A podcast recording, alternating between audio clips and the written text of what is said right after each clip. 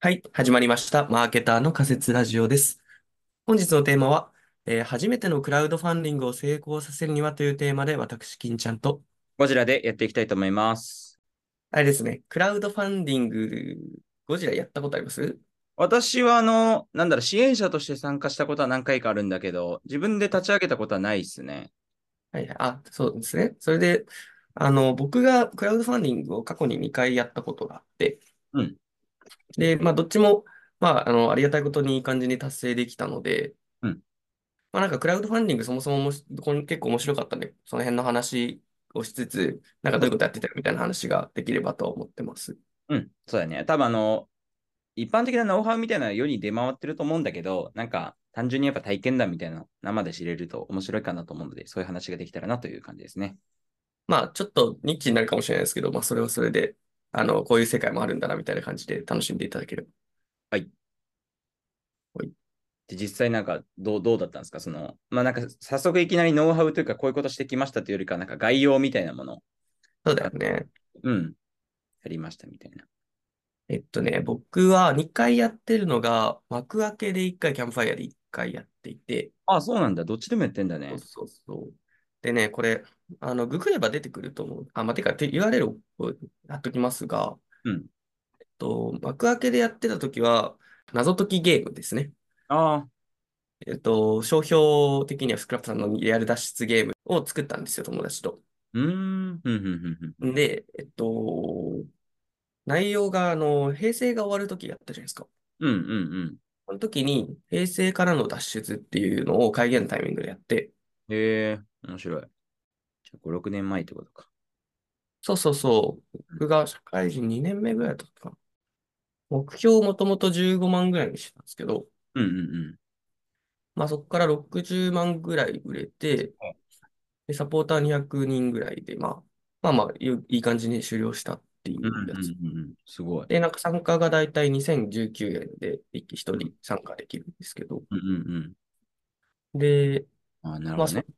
それがひ、そう、それと、あとお土産などって言って、会場、会場参加のものと、その自宅にキットが届くみたいなやつをうやっーん、て、なるほど、なるほど。会場参加80、あ、もっとか。自宅のやつは30個くらい売れて、あと残りは会場参加みたいな感じでした。面白い。サポーターも219人っていう、ちょっと、すごいね。サポータあのー上のに、方にさ、あ、これか。そう、これも偶然ちああ、今言われて気づいた。うん。ほんまや。 すごい。 20はないけど、219だだね、ね。確か。そうそうおー、たまたまっすね。すげえ。 5年越しに気づきましたけど、まあ、そあれと、 あとキャンプファイヤーの方が、うこん、れちょうどつい1月の上上旬までやってたんですけど、うん、と、ボードゲーム、前に過去ボードゲーム会で話したスイーうトん、メモリーって僕ら、僕が同時作作ってる、え作ってるボードゲームが、えー目標金額5万円ぐらいで、だいたい30万ちょいかな。で、90人ぐらいに支援していただいて、やったすよごっい。ていう感じですね。うん、これもすごいいろんな人に支えてもらいましたって感うじなんですん、けど。めっちゃすごい。えっと、まあ、なんでどっちもゲーム。まあ、ちょっとだから、クラファンの王道がよくわかん、どうなのかわかんないけど、うゲーん、ムを作りますって言って、集まった分だけの規模感で作ったって感じ。うん、うん、うん、うん、うん。うん面白い。これなんか、2つやってみて、なんか違いとかもありそうだね。ああ、確かにね、あるうんかも。は幕いは開い。けとキャンプファイヤーとかで。あ、幕開けとキャンプファイヤー自体の違いはそんなないから、手数料がちょあ、っとうん幕開けの方が高いぐらいな気がする。うんなんで今回はキャンプファイヤーにしたのそれは手数料。なんでやったかななんか当時、うん。僕とかメンバーの知り合いが幕開けの担当がいて、なる聞ほどきやすね。いからみたいなだった気がする。はいはいはい。理で、まあ、解。なんか僕一回やったからもうキャンプファイヤーでいいやと思って、キャンプうん、ファうんイヤーにしました。なるほどな。あと気持ちボードゲームはキャンプファイヤーの方が多い気がする。あ、そうなんだ。うん、なんかね、あんまりう幕ん。開けで見ないですね。幕開けなんかもっと、なんかテストマーケ的な感じで利用されてるイメージがあるわ。まあ、キャンプファイヤーもそうよ。あ、そうなんだ。うん。うーん。まあ、どっちも、もうなんか、あれだね。なんだという あ、か、うん。どっちも同じ感じが若干ありますけど、あの、メルカリにするかラクマにするかぐらいの違いみたいな感覚。うん、理解理解。 まあけど、そうね、そんな感じでやってて、で、あれだよな。うん。なんか、成功の話か。なんか聞きたいそこうとだね。なんかあの、単純に初めてやるとなったら、まず何をやるべきなのかな、みたいな。はいはいはいはい。うん。えっとね、まあ、商品企画だなんだとか、その辺は全部一旦もう前提として置いとくとして、そうだね。あの、作るってなるとうん、あれなんですよ。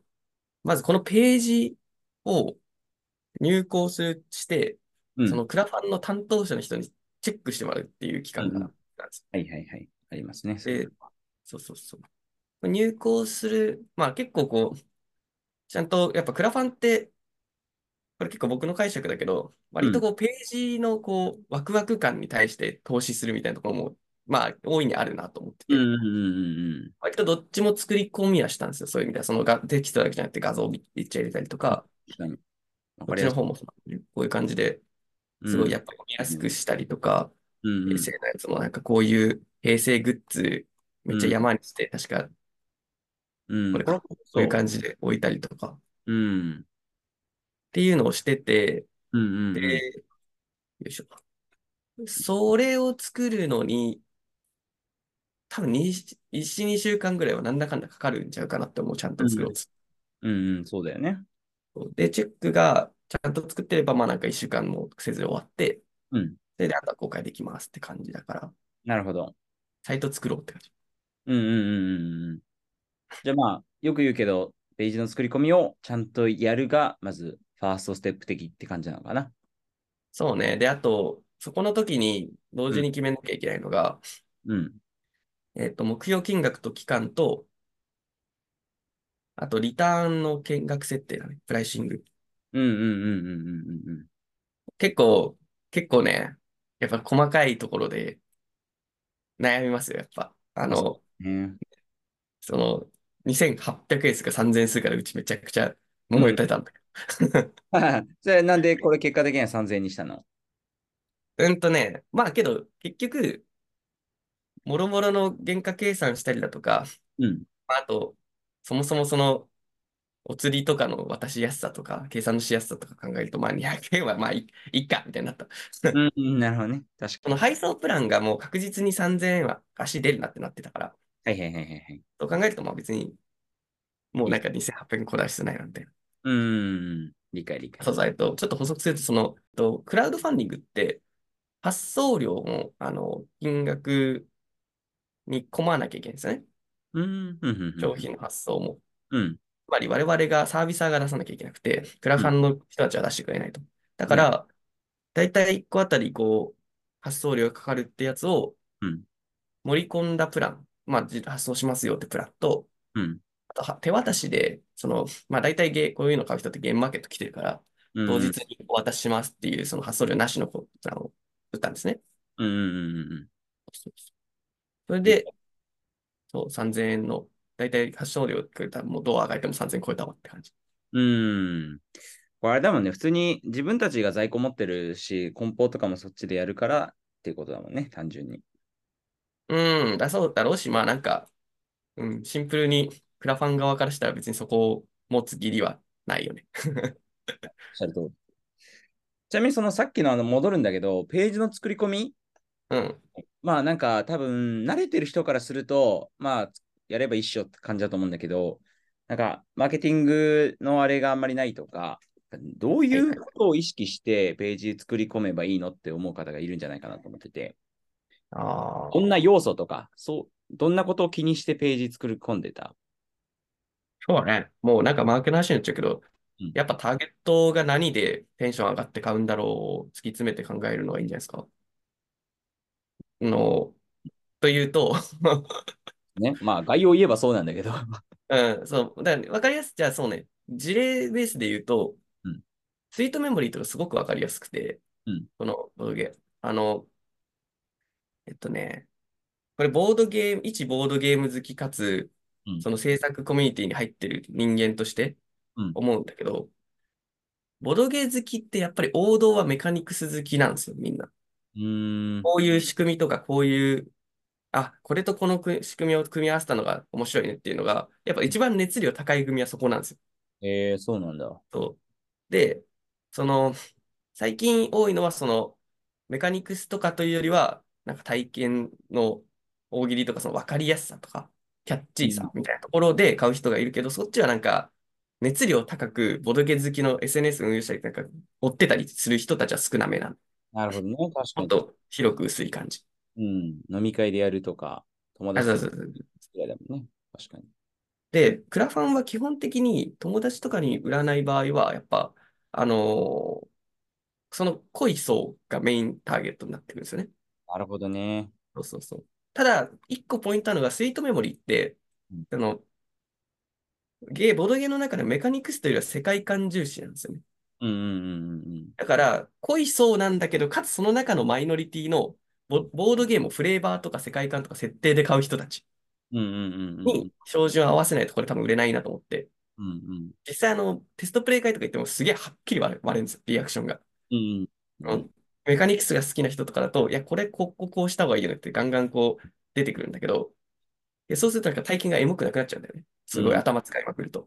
うんうんだけどなんか、エモいのが好きな人は、もうなんか吸っていいって言ってくれるから、なんかその人に向けてやろうっていうのを多分、作ってる中でいろんな人の話聞いて思ったから、じゃあその人がテンション上がってるポイントをこう書き出してって、それを上から順々に大きなとこから見せてあげるって感じ。うんいいですね。面白い。確かに、なんかあの、こういうクラファンでお金を出す人うんが誰かっていうことを考えて、そこから逆算してる感じが面白いですね。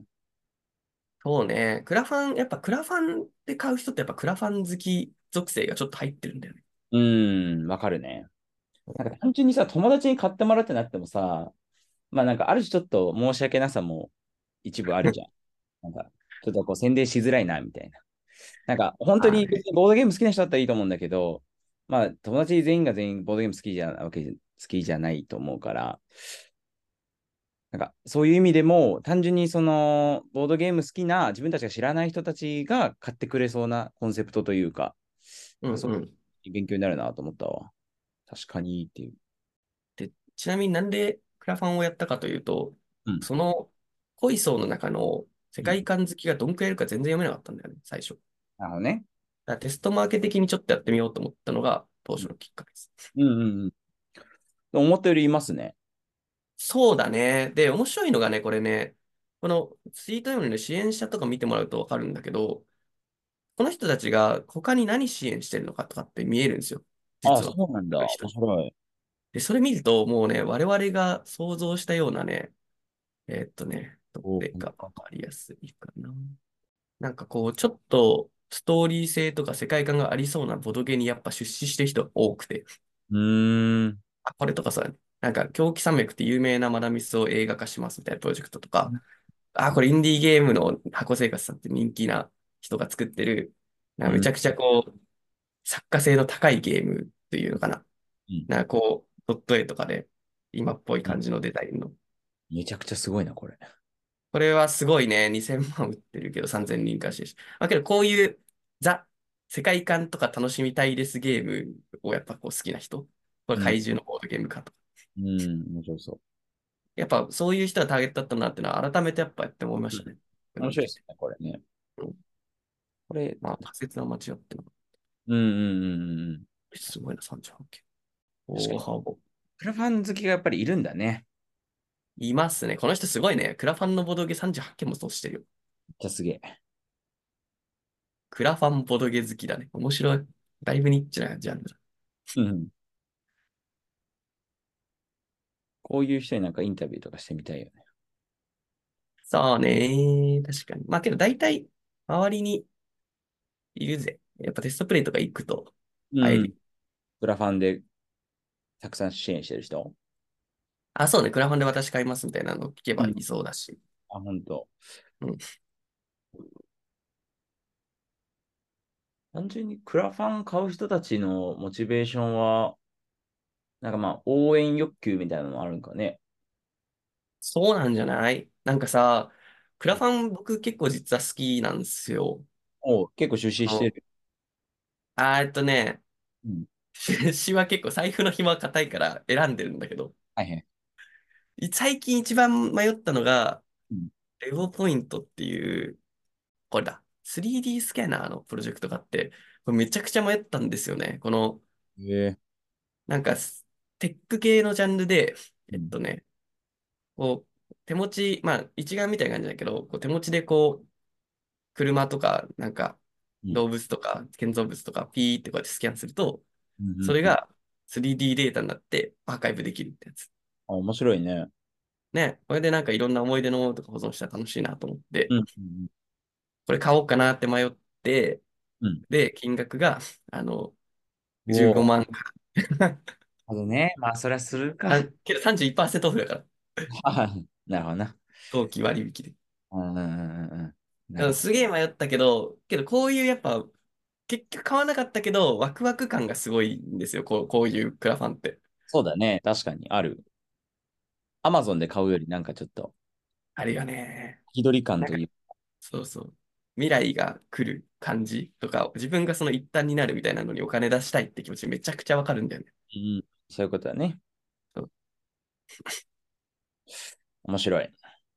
私は全然クラファンライト層で、友達からなんか案内とかがあったら応援してっていう感じでやってるかまあな。ね、うん。結構面白いよけど、クラファンのプロダクトとかで調べると結構、うん。こんなんあるんやっていう。確かに。全なんか、ウ然ィンドウショッピングより好きかも。クラファン見てる方が。なんかああ、なるほどね。うんウィンドウショッピングあんましないな。ああ、でもなんかこう、単純にあれだよね。アマゾンとかでウィンドウショッピングするよりかは、こっちの方がなんか、より変わったものが多くて、見ているだけでも楽しそう。そうなんですよ。え、それ以外になんか、こう、例えば画像とかうん。にした、たそれこそさ、アイキャッチとか大事なのかなとか思ったりとか、大事大事。は、あとあれだ、あの、金ちゃんがさ、そのクラファン、あ、クラファンじゃねえ、あの、ボードゲーム制作コミュニティに入って、なんかその、〇〇さんに協力してもらいましたみたいなことをやってたりとかしたと思うんだけど、そういう感じで、こう、第三者を巻き込んで盛り上げてる感じがうまいなと思って見てたんだけど、そこあーうんあー、そうだね。だからもっとめちゃくちゃノウハウ的な話になっちゃうんだけど、うん、いいんじゃないなんかね、目標達成のそれこそ成功する方法って、うんまず割り切り方が2パターンと思ってて、うん1個が王道、2個、二個目が邪道なんだけど、うんあの、邪道の方からいくと、うんクラファンってやっぱ、そんなにまあ、手数料は取られるけど、うん、その結局そこの出資金全部自分に戻ってくるから、その自分でお金を出したとしてもそんなにリスクないんですよ、うん、うん、うん、うん。無論。だから、その、その割にはクラファンってこう、これをやりましたってテストマーケティングプラスなんか、クラファン成功しましたみたいなこう冠が使えるから、そうね。うん、あと場所も候補になるし、だからその、なんだろう、目標値を、まあこれは硬いし最悪自分で出せるやろみたいなところに下げちゃって、はい、はい、はい。最後失敗しそうだったらもう割り切って全額自分で出すみたいな邪道があるんです演出ってことだよね。要よ。は。そうそうそう。うん、だからまあ、ちょっとマッチポンプなんだけど。うん、うん、うん。そういう意味では、だから目標金額5万は僕ら結構そのラインを狙ってたっていうのが正直なとこで。そうだね。なんか初見見たときを低めに設定 してる。うん。あ、でもわざとなんだろうなと思った。そうそうそう。まあね、で、なんか何百パーセントみたいになってた方が見栄えもいいしね。うん、見栄えいい、すごくいい。そうそうそう。目標達成が20%とかだったらなんかあんまり、まあいいかなってなんか思っちゃいそそうなのよね。だから目標自体に必然性がないから、ボトゲって別にいくらでもするし。う。うん。だから必然性があるものはそれに帰すればいいけど、ないんだったら、ちょっと手固めで自分たちで出す金額で設定してもいいかもしれないのが、これじゃどうパターン。うん。これさ、あれだね。行列に人が並ぶのと同じだね。はいはいはいはい。そうだね。何効果って言うんだっけな。うん。ななんだっけね。忘れたけど。バンドは言いますねああ、バンドアーモンだ。そうそうそう。それで、その、もう一個王道はもう普通に、初期と中期、周期フェーズであるんだけど、最初はもうとにかく営業して、うんあの、特に我々もゼロからのスタートだったから、その、リソースないから、うんうんう友ん。達とかにとりあえずやったりとか、自分で一個ずつこう、一番最初自分で一個ずつこうやって投資したんですよ。もううんうん1ってあってるだけでまだいいからみたいな。そうだね。うん、全然違うと思う。とか、まあ、あとなんか、買ってくれるようリスト作って、こうこの人は言って、言ってたなみたいな人にも LINE ひたすらやって。っうんうんうん、めっちゃそれてやってるいうのが、まず、1週間目ぐらい、うんうん、最初。めっちゃわかでる。あとはもう、とにかく SNS 施策、うんうんうん。アカウント運用して、インフルエンサー巻き込んだりうん、あと、ボドゲで面白いなと思ったのは、テストプレイ会、それこそ行った時に、みんなで、みんなやっぱ同じような人なのう売ろうとしてるから。うんうん。みんなでだから口コミしましょうって約束を取り付けてくるのがなるほどね。営業ですね。まさにそう。まあ、営業、そうね、適したマーケは、これはもうなんかどっちかというとクラファンじゃなくて普通にボドゲ売る時のマーケみたいな話なんだけど、うんうん、けどそれを淡々とやっていくって感じ。いいですね。ちなみにそのインフルエンサー巻き込んだみたいな、それはどういうふうにやったのえっとね、そもそもこのプロジェクト自体が、ゲーム作りサロンみたいなところに入ってる人たちがいて、ユニティを使ったオンラインゲーム作りのサロン。うんうん。で、僕も入ってて、その、そこでボードゲームのなんかスピンアウト教室みたいなのやってくれるっていうから、うんそこにこう、生徒として応募して、そこでマッチングしたよ3人とかなんですよ、プロジェクト。うんうんだからなんか先生役の人とサロンのオーナーがいて、うん。うん。で、この人たちがある程度もボドゲ界隈ではインフルエンサーなんですよ。なるほどな。そういうことか。だからその人たちを、まあ、その、巻き込んで、で私有してもらって、うんうんうん。これだだなった。らこう、コメントくださいみたいなのを言った。いい。これ聞いたね。やっぱなんだかんだ、これいい信ん頼だで。きる人がやっぱ言ってくれるのは、あ、そうだよね。何でもそうだよな。面白いですね。まあ、テストプレイで、そうだね。やっぱ、うんやっぱボードゲームのマーケティングってテストプレイでかいんだろうな。うんうんうんうんうん。淡々とやって、まあだんだん伸びていくかなという感じですね。これ、例えばなんかあんまり、この、例えばじゃあ、目標達成難しそうだなって思ったりしたら、あの、ううんまくいってない人もいるかなと思ってて、うんなんかそういう人に向けたこうアドバイスというか、まあ今、今の話が結局そうかなと思うんだけど、なんか一言言うとしたら、金ちゃんだったら何を伝えるなんか、こう、ボードゲームとかで調べると、うん。やっぱこう、サクセスって過去のやつとかも出てくるんだけどうん、サクセスってなってるか、スーパーで終わっちゃってるかとかで、やっぱこう、見栄えがちょっと変わってくるなと思ってて、全然違うね。ね。うんこれとかも。けど、この、そのさ、今なんかちょっと、とあるやつを見ちゃってるんだけど、これはなんか、70万目標設定で4万で6%って書いてあって、うんうんうんなんかこれってけど、ぶっちゃけ俺ら5万に知ってたじゃん、目標。うんそうだね。あれだったらこれ9割近くいってたなっていう、っうんていうね。いやー、これ、そうだね。これ見てると、6%じゃまあいいかと思っちゃうわ、ぶっちゃけ。ね。まあこれで応援したいと思う人たちって、よほどこの人たちが好きかどうかとか、のね。全くの知らん人からすると、これに対して応援したいとはなりづらいよな。あ、ただなんか、これ見ちゃうとあれだけど、俺がもし5万で、もまあもう7000円ぐらい自分たちで出して100%とかなってたら、なんか別に、格好はつくじゃん、このページとして。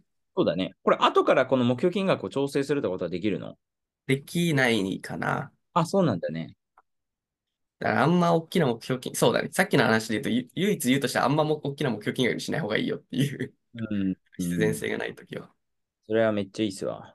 うん特にさ、個人でボードゲームやろうとしてる、ボードゲーム作って売ろうとしてる人たちからだったら、特にそうだよね。そんな大金必要ないだろうし。そうなんですよね。あと、これちゃんとなんか、金ちゃんたち、このバナー画像とかもさ、1月7日終了とやったりとかさ、目標金額120%達成みたいなの書いたりとか。ここら辺はだから、更新してるんだよね、多分。そう、ちゃんとやったわ。ちゃんとやってる、ちゃんとやってるって感じだね、本当に。めんどくさかったけど。素晴らしい。これからじゃあ配送作業って感じか。そうね、3月か4月ぐらいに完成品が来るから、うん。 100個近く、まああれか、現場合わせるとなんか何百個か、こう、説明書を折って入れてくる、うん、そうだそうよすね。るっていう、一番大変な作業だよ。めんどくさい。うん。いや、面白かったです。まあそんな感じですね。あ、そうだ、これ余談なんですけど、うんマジでニッチなボードゲームかけクラファン界隈の話で言うと、うん。一番本当に儲けたいんだったら、うん海外向けボードゲームをキックスターターで売るのが一番いい。うーん。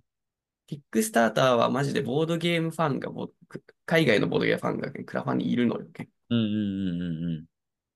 あれはじゃあ、英語版で作ってるってことだよね。そうそうそうう。んえっとね、ちょうど、あ、そうそう、ちょうどテストプレイした知り合い、あ、した方がやってたんで、うんそれも、あの、広報がてら、反射がてら、ちょっと広報しようかなと思うんですけど、うんうんうん。これ、トッピングっていう、うんはあ、すげえな、40枚いってる。えっと、ピザを作るゲームなんですけど、これとかはすごいなんか、むちゃくちゃ海外の好きそうなデザインとかメカニクスを意識して作っている感じがして、うんうんで、もちろんそのストーリーとかも全部英語でちゃんと英語と日本語で書いてて。ああ、じゃあ、日本の人たちなんだね、作ってるのは。あ、本当だ。あ、そうそうそうそうそうーん、面白い。う。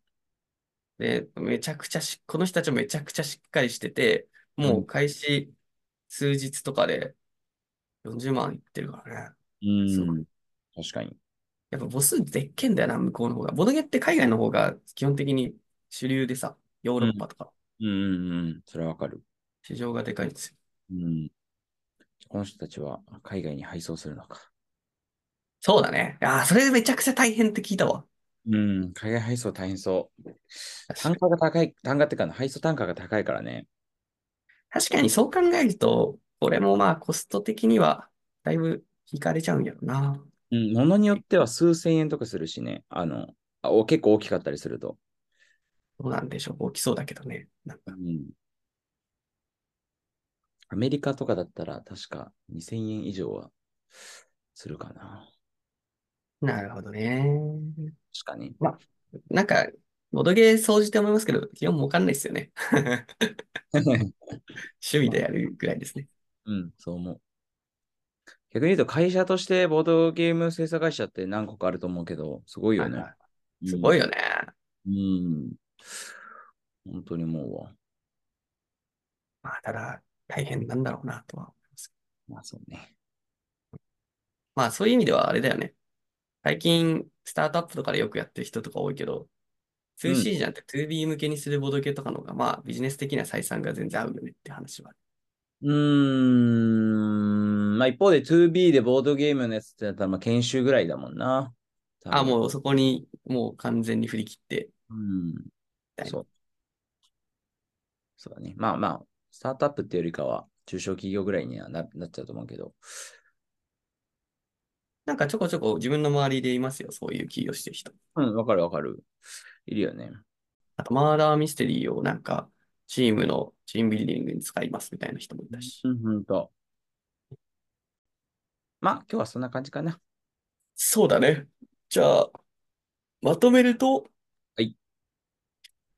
なんだ初めてのクラウドファンディングを成功させるにはというテーマの、うん対しての仮説で、まあ、これボドゲになっちゃうんですけど、うんポイントだけ言うと、まず目標金額はちょっと少なめにしておいて、最悪自分で出せるものを出すということと、あとはターゲットとその市場を見て普通にマーケティングを粛々とやっていくのを頑張るっていうののこの2個のプラン立てがいいんじゃないでしょうかって感じですかね。はい。ちょっと概要だけになっちゃったので、詳しくは本編を聞いてくださいということで。ほい。はい。告知です。えっと、私、ゴジラがですね、お笑いライブ、えっと、みんなのペチカボリューム88という、えお笑いライブに出ます。はい。えっと、時期としましては、えっと、今年の1月14日の14時45分の会場の方になります。はい。まあ、おでんおでんというコンビを組んでおりまして、えー漫才をやります。あの、事前にですね、ネタ見せみたいなものを、あのーお笑い関係者の方とよくやっているんですが、その時に、えっと、かんいただいた感想としては、めっちゃ笑いました。何が起きたのか思い出せないくらいスピード感があってよかったですとか、割とこう、変な感じで、えー独創的な感じで面白かったですみたいなコメントをいただいております。はい。もし興味ある方、よかったらいらしてください。以上です。では、今日はそんな感じですね。いや、もう最後まで聞いていただいてありがとうございました。えー、よければ、ハッシュタグ、えー仮説ラジオをつけて、えー感想など、えー投稿していただけると嬉しいです。はい。えー、Shopify だね、Spotify とかで高評価ぜひよろしくお願いします。はい、ありがとうございました。ではでありがとうございはま。した